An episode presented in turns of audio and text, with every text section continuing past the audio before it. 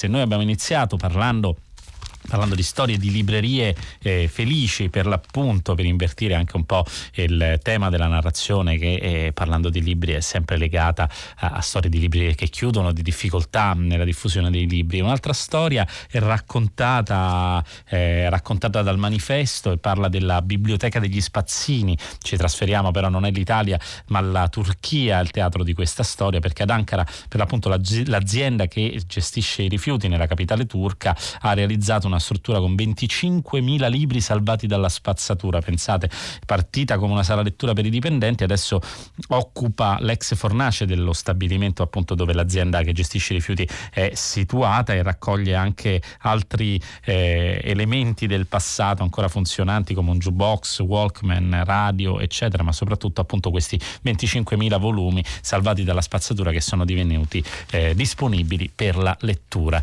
E di lettura in lettura arriviamo al nostro nostro libro eh, del giorno e ed è uscito per Bollati Boringhieri, un romanzo si intitola L'incanto del pesce luna, l'autore è Ade Zeno che ci ha raggiunto negli studi Rai di Torino, lo saluto e lo ringrazio, buon pomeriggio. Buon pomeriggio a voi.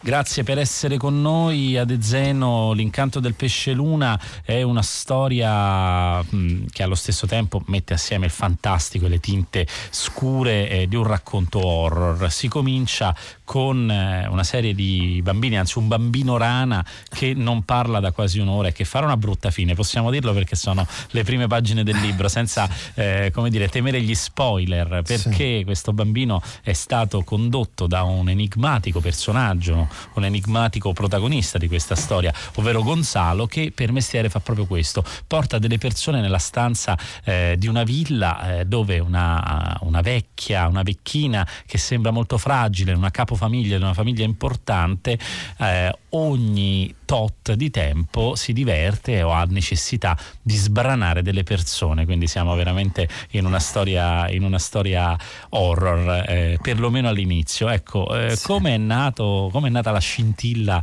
l'immagine di questa che noi vediamo subito all'inizio dell'incanto del pesce luna e che ci catapulta in un universo scuro ma anche ricco di fantasia. Sì, eh, ma l'incanto è una storia che parla in realtà di un uomo che a un certo punto della sua vita si trova sostanzialmente un bivio e decide di, di scendere un po' a compromessi con, con la sua metà oscura, o, o meglio con i, con i, suoi tre quarti oscuri, che sono quelli in cui abitiamo tutti noi, e lo fa per amore, lo fa per amore di, di sua figlia, eh, che è una bambina che ha una, una misteriosa malattia. Eh, che la induce in un coma profondo e in cambio dei, dei soldi che servono per curarla eh, appunto si rende complice di questi, di questi delitti. Eh, mh, non mi piace, non, mi piace non, eh, non, penso in realtà che si tratti di, di, un romanzo horror, anche perché a pensarci non eh, non ci sono moltissime scene, è tutto molto immaginato, eh, di scene crude ce ne sono, ce ne sono poche. Eh, preferisco pensarlo come mm, è più vicino al grottesco, eh, all'inquietante eh, e soprattutto solleva alcune questioni che sono un po' più, un po più profonde, non, non, solo estetiche. E, Assolutamente, l'horror è più che altro una chiave d'accesso. Eh, sì, una chiave sì. d'accesso se vogliamo etichettarlo, però insomma la vera questione credo che solleva il libro, almeno dal mio punto di vista, perché poi sono i lettori che decidono che cosa, che cosa leggere e che cosa vedere e se questo amore per la figlia in realtà non sia un alibi e, e forse lui, Gonzalo si chiama questo personaggio, ci mette un po' a capirlo ma è, è probabile che alla fine lo capisca e noi, e noi con lui. Io sono dalla sua parte ma ci sono sostanzialmente buone probabilità che alcuni lettori dopo averlo frequentato per 180 pagine possano cambiare idea sul, sul suo conto. Insomma. Ecco, questo sì è un personaggio, è vero, che eh, nonostante sia legato a diversi meccanismi piuttosto inquietanti e negativi, sì. eh, riesce comunque a, a, a, suscitare una forma di empatia. Sì. L'horror, sì, dicevamo, è soltanto una chiave d'accesso un pretesto, per una sì. storia che, che, che, non ha assolutamente soltanto quelle tinte, anche se poi non, non, bisogna neanche banalizzare i generi, anche i generi sono capaci di, eh, di, di trasportare profondità, però c'è un altro elemento elemento, mm. forse già dal titolo, eh, che è quello della fiaba. Sì. Esiste un, eh, come dire, veramente in eh, certi momenti la, la, la narrazione eh, che Adezeno utilizza da cristallina, limpida, molto comunicativa, si scioglie in un mondo fiabesco più confuso, se vogliamo, dove eh, non è la letteralità a trasportare il lettore. Sì, è vero, eh, ha a che vedere con con il rapporto che il personaggio ha con, con sua figlia, al, alla quale racconta spesso, anzi raccontava perché sono flashback, eh, racconta delle, delle, favole, in particolare viene, riportata la, la, la, favola del pesce luna e loro, è, uno dei, è uno dei loro canali comunicativi, quello della fiaba, è un mondo sospeso in cui tutto è possibile, perfino trovare eh, un po' la salvezza che è quella che lui cerca un po' per se stesso e naturalmente per questa bambina che adora e che ha questo problema molto grave, insomma, bisogna, dal quale bisogna uscire fuori. E per cui sì, l'ambientazione fiabesca sicuramente è un'altra delle, delle chiavi che, che, mi avvicina di più a lui di quanto non faccia l'horror. Mm, io non sono un grande fruitore di letteratura dello spavento, diciamo così. Anche se quanto... le fiabe in realtà eh beh, forse sì, lo sono eh state sì, antelittera, ma quelle storiche. No, ci sono delle le fiabe sono, sono, sono, sono terribili, sono spaventose. Eh, leggere i fratelli Grimm o anche soltanto se diamo un'occhiata alle alle fiabe italiane, insomma, no? quelle su cui ha lavorato un po' di tempo fa Calvino, scopriamo dei mondi truci e, e spaventosi in cui tutto è possibile.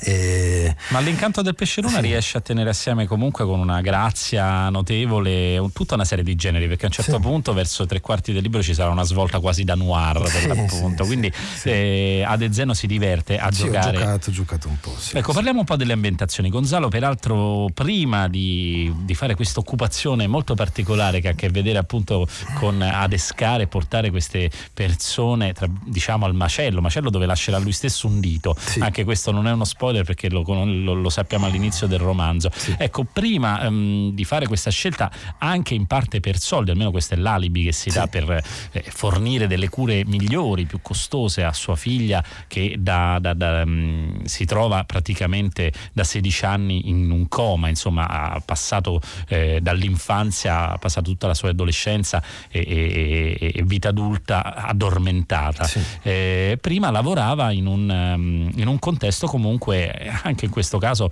abbastanza eh, legato al, eh, al, gotico se vogliamo, ovvero eh, in, un, in, un, tempio che si occupa di gestire la cremazione dei cadaveri e anche dei riti laici per accompagnare eh, chi magari appunto non, non, utilizza, eh, non, utilizza, i riti religiosi. Peraltro è andato su Rai 5 in onda proprio di recente un, eh, un film di tutt'altro diciamo, registro ma comunque con ambientazioni che riguardano anche Le solitudini per l'appunto che è Still Life, film sì, di Uberto sì, Pasolini, sì, eh, molto poetico. Ecco, devo dire che una poesia della morte è quello che forse accomuna queste due storie che hanno temperature diverse ma, eh, ma guardano proprio a quel preciso eh, elemento eh, dove la poesia crepuscolare, la poesia diciamo che cerca un antidoto alla morte va a, a, a situarsi. Sì, eh, pensi io quel film Still Life eh, lo vidi esattamente eh, pochi, il giorno prima di iniziare il mio lavoro, che è quello che faccio normalmente, quotidianamente, che è appunto quello del cerimoniere. Io effettivamente lavoro al cimitero e al, al tempio crematorio della città in cui risiedo e, e mi occupo proprio di presiedere i, i, riti funebri laici per chi sceglie eh, la cremazione. Quindi eh, siccome ho un po' la convinzione che chi scrive o, o, o intende rappresentare qualcosa debba farlo conoscendo un po', insomma, in modo approfondito eh, la materia che va trattando, eh, ho utilizzato effettivamente le conoscenze che ho sul campo del mio lavoro per, per ambientare parte della storia di questo, di questo, romanzo. E quindi effettivamente eh, si tratta della, della mia occupazione. Io tutti i giorni faccio quello che faceva Gonzalo, non sono ancora arrivato a fare quello che fa dopo, cioè procurare carne fresca per una anziana signora, quello forse più tardi, insomma. Ecco, anche questa anziana signora che ricorda dei mh, personaggi appunto di streghe, forse di cui il cinema ci ha anche regalato varie versioni, da, da Dario Argento alla reinterpretazione che ne è stata fatta. Sì. Ma ehm, però dicevamo al centro c'è anche questo sciogliersi in una perché poi il, appunto l'inquieto, il perturbante eh, non è soltanto il meccanismo che scuote l'epidermide, questo succede all'inizio del libro, ma poi l'atmosfera è veramente diventa più rarefatta. Sì. C'è un altro aspetto, quello di eh, appunto mettere in luce, forse confondendo le acque, appunto è un, un racconto questo che attraversa anche dei sogni, sì. eh, non è così letterali, eh, però metterci di fronte forse con la parte più spaventevole della storia che non risiede fuori da noi ma dentro di noi. Eh sì, è proprio questo il punto, cioè andare a scavare, eh, io mm, con questo libro credo di essermi preso un po' una rivincita sul mio lato oscuro, assecondandolo, cioè quello che dicevo prima, cioè è la storia di, di quest'uomo che scende a compromessi e che pian piano capisce forse eh, un po' meglio, va, va, a scavare in quello che, quelli che sono i suoi lati, lati oscuri. E ce l'abbiamo tutti, ci abitiamo e, e mi sembrava una, una materia interessante da, da proporre perché rende più, più seducente insomma un personaggio e soprattutto ci fa forse pensare un po' di più a tutte quelle cose che non, che non sono eticamente, moralmente accettate, ma, ma fanno parte eh, di noi e della nostra vita e condizionano le nostre azioni. Si possono reprimere, si possono nascondere, si possono non vedere eh, a volte escono fuori e, e, può succedere un po' di tutto, insomma.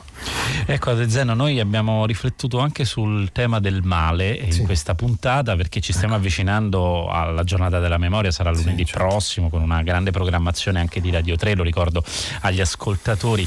E, e, abbiamo parlato anche della fiction, ovvero del cinema, dei libri che hanno raccontato quella pagina di storia dove si è cercato di inserire appunto in un eh, chiaroscuro, mm, come dire, molto netto, cioè il bene e il male in parti molto distinte. Ecco, eh, questa cosa alle volte sembra non funzionare più. No forse perché c'è un aspetto, forse proprio appunto fare i conti con il male significa anche vedere quanto eh, ci appartiene, quanto anche noi ne facciamo parte o comunque lo alimentiamo. C'è un aspetto di Gonzalo che vorrei che mh, fosse approfondito da, da, dall'autore sì. eh, del romanzo, la reticenza, perché noi lo vediamo eh, in un dialogo veramente molto, molto ben riuscito con la moglie quando eh, non gli vuole confessare quello che fa, d'altronde chi confesserebbe alla propria moglie di guadagnare di più eh, portando delle persone al macello fratello per l'appunto, anche se lo fa per un motivo giusto, almeno dal suo punto di vista, ovvero per cercare di guarire la figlia. Ecco, eh, lì c'è un dialogo molto netto in cui la moglie vuole sapere che cosa succede, questo sarà l'innesco della loro separazione, anche qui niente sì. spoiler,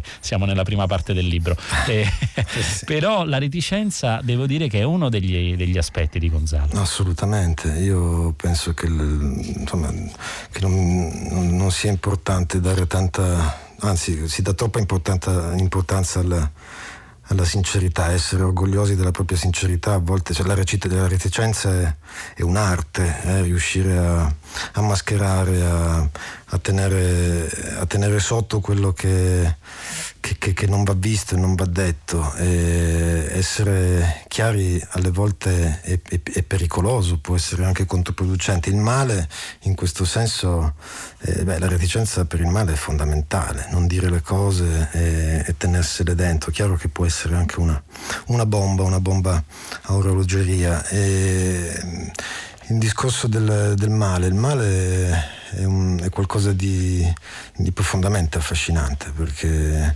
in realtà i, il bene sostanzialmente è, rischia di essere, di essere, noioso. Le sfaccettature del male sono così complicate, complesse che, mm, che seducono molto di più e, e soprattutto eh, parlare di, di, una divisione netta tra ciò che è, è buono e ciò che è sbagliato può essere un errore perché questo ci fa sentire eh, sempre assolti quando vediamo qualcosa di, di negativo, quando vediamo, quando vediamo, il male eh, ci sentiamo più tranquilli, eh, ci tranquillizza vedere il male altrove. Il problema è quando scopriamo che, che, è dentro di noi e allora lì il gioco si fa più, più interessante, insomma, secondo me. Chiaramente diciamo, definire il male come qualcosa di fuori da noi significa anche in qualche modo assolverci, questo eh sì. è così, ma scendiamo anche nella parte appunto favolistica, l'abbiamo chiamata così,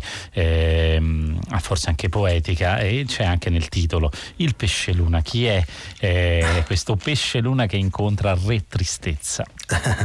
ma è, un, è, una favoletta eh, che Gonzalo raccontava a sua figlia eh, quando, quando, lei era ancora sveglia, si inventava, si inventa queste, queste storielle. Il pesce luna è un, è un, essere che salva in qualche modo Re Tristezza, che questo eh, Gonzalo immagina questo principe che vive nel nello spazio o qualcosa del genere, si annoia, crea, decide di creare l'universo, degli universi, inventa dei pianeti, costruisce in un gioco quasi letterario, insomma, tutta, servendosi della sua immaginazione eh, un, un, universo e dopo un po' decide di, di smontarlo perché si annoia eh, di nuovo e quando ha finito di smontarlo si accorge che, che è brutto tutto smontato.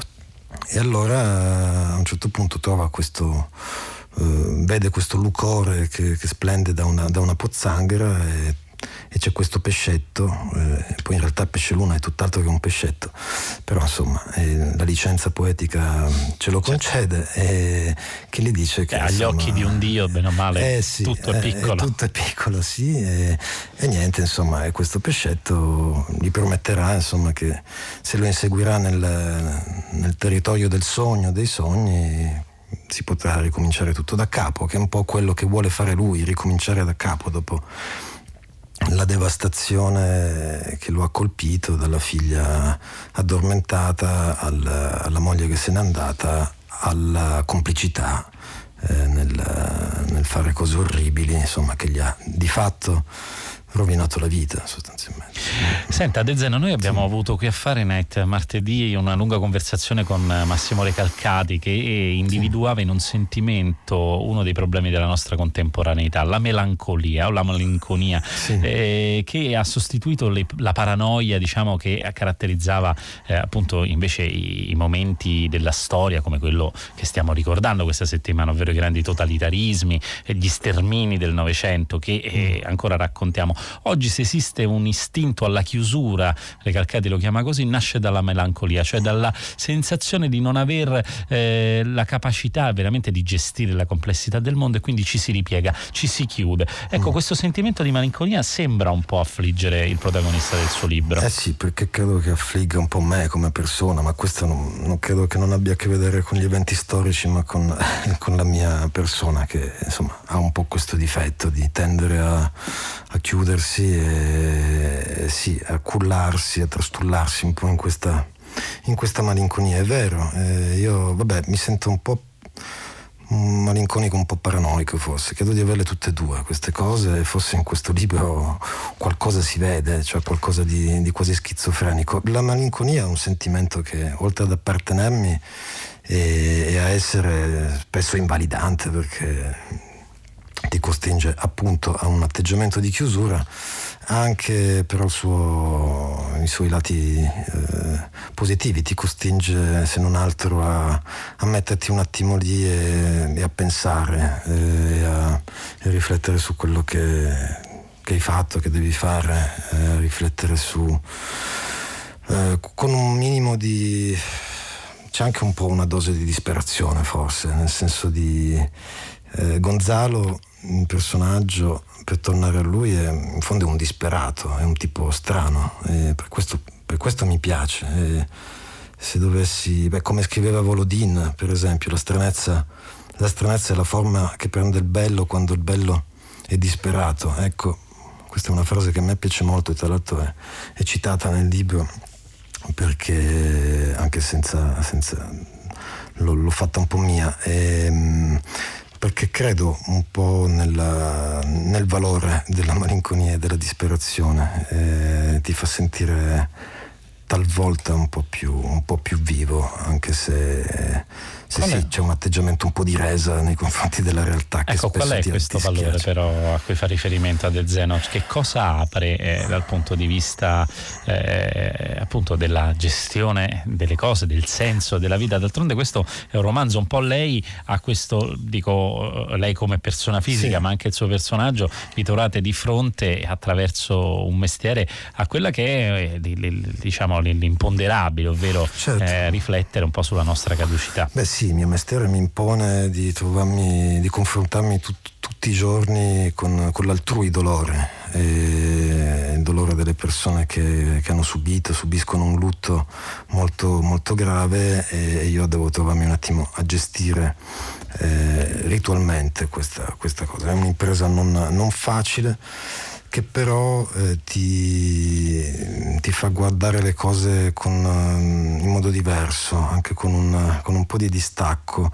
Eh, oserei dire con cinismo, alcuni hanno mi hanno tacciato questo, questo libro anche di, di, avere uno sguardo vagamente cinico sul, sul, sulla vita, sulla morte e parlerei più di, di, distacco, quella rassegnazione di cui parlavo prima. E... Cosa più che cinico disperato, senza soluzione. Sì, nel cinismo che... c'è forse un compiacimento sì, perché in questo romanzo è, è, cattivo. E invece quel, quel, tipo di disperazione di cui parlavo prima e di malinconia ha a che fare con un sentimento di resa nei confronti della realtà eh, che però te la fa guardare anche un po' per com'è, cioè ti fa vedere le cose per come sono, magari non ti piacciono tanto, però si, si svelano meglio, ecco, sono più sono meno coperte da quella patina di, eh, di finto eh, che talvolta eh, la avvolge. Vedere quello che vedo io tutti i giorni mi impone anche di, di, di riflettere su, sul senso delle cose, su, su dove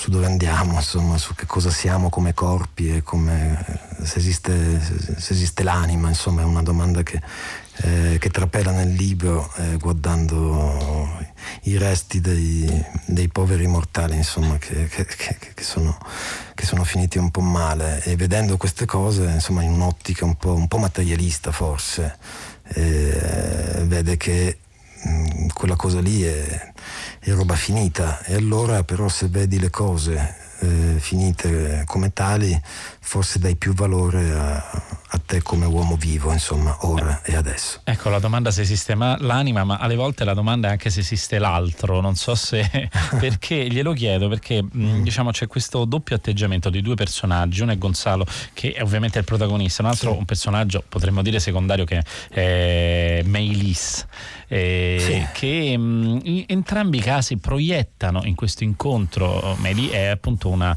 eh, infermiera che eh, Gonzalo in, incontra dopo che la moglie l'ha lasciato, dopo che c'è stata questa separazione, su di lei proietta delle idee, delle cose, anche dei sentimenti eh, che in qualche modo però appartengono soltanto a lui. E lo stesso poi si scoprirà fa lei con lui perché mh, Gonzalo è stato incontrato, c'è stato un incontro precedente durante l'infanzia, lui non se lo ricorda, lei è un certo punto, eh, non subito, ma eh, per l'appunto a un certo punto realizza che proprio Gonzalo ha celebrato eh, il eh, funerale, il sì. funerale laico del padre. Sì. In entrambi i casi, in questa storia, eh, sono due persone che in fondo non si conoscono, anzi a un certo punto se lo dicono in maniera molto chiara, non so nulla di te, eh, glielo dice lei a lui, e, eppure proiettano sull'altro dei sentimenti, delle sensazioni, delle storie. Mm. Un po' è un atteggiamento che sembrerebbe dire che forse neanche l'altro esiste per del del tutto in questa storia, ma è un po' un'immaginazione.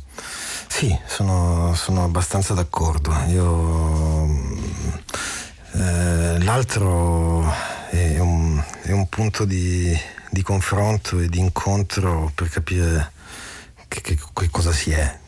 Eh, gli altri alla fine lo vediamo tutti i giorni, insomma, non, non, non, contano un granché, abbiamo un'ansia di egocentrismo abbastanza, abbastanza marcata. Eh, Melissa è un personaggio, sì, è un personaggio indubbiamente secondario che mi è servito per risolvere alcuni snodi di cui non, non riveliamo le, eh, insomma, la forma. Ma sicuramente beh, è anche un po' l'alter ego della, della figlia perché ha la, più o meno la stessa età che adesso ha la figlia, anche se la figlia è addormentata. e, e, assolve anche un po' la funzione del, del rapporto padre-figlia, eh, però di, di, di, una figlia sveglia in questo caso.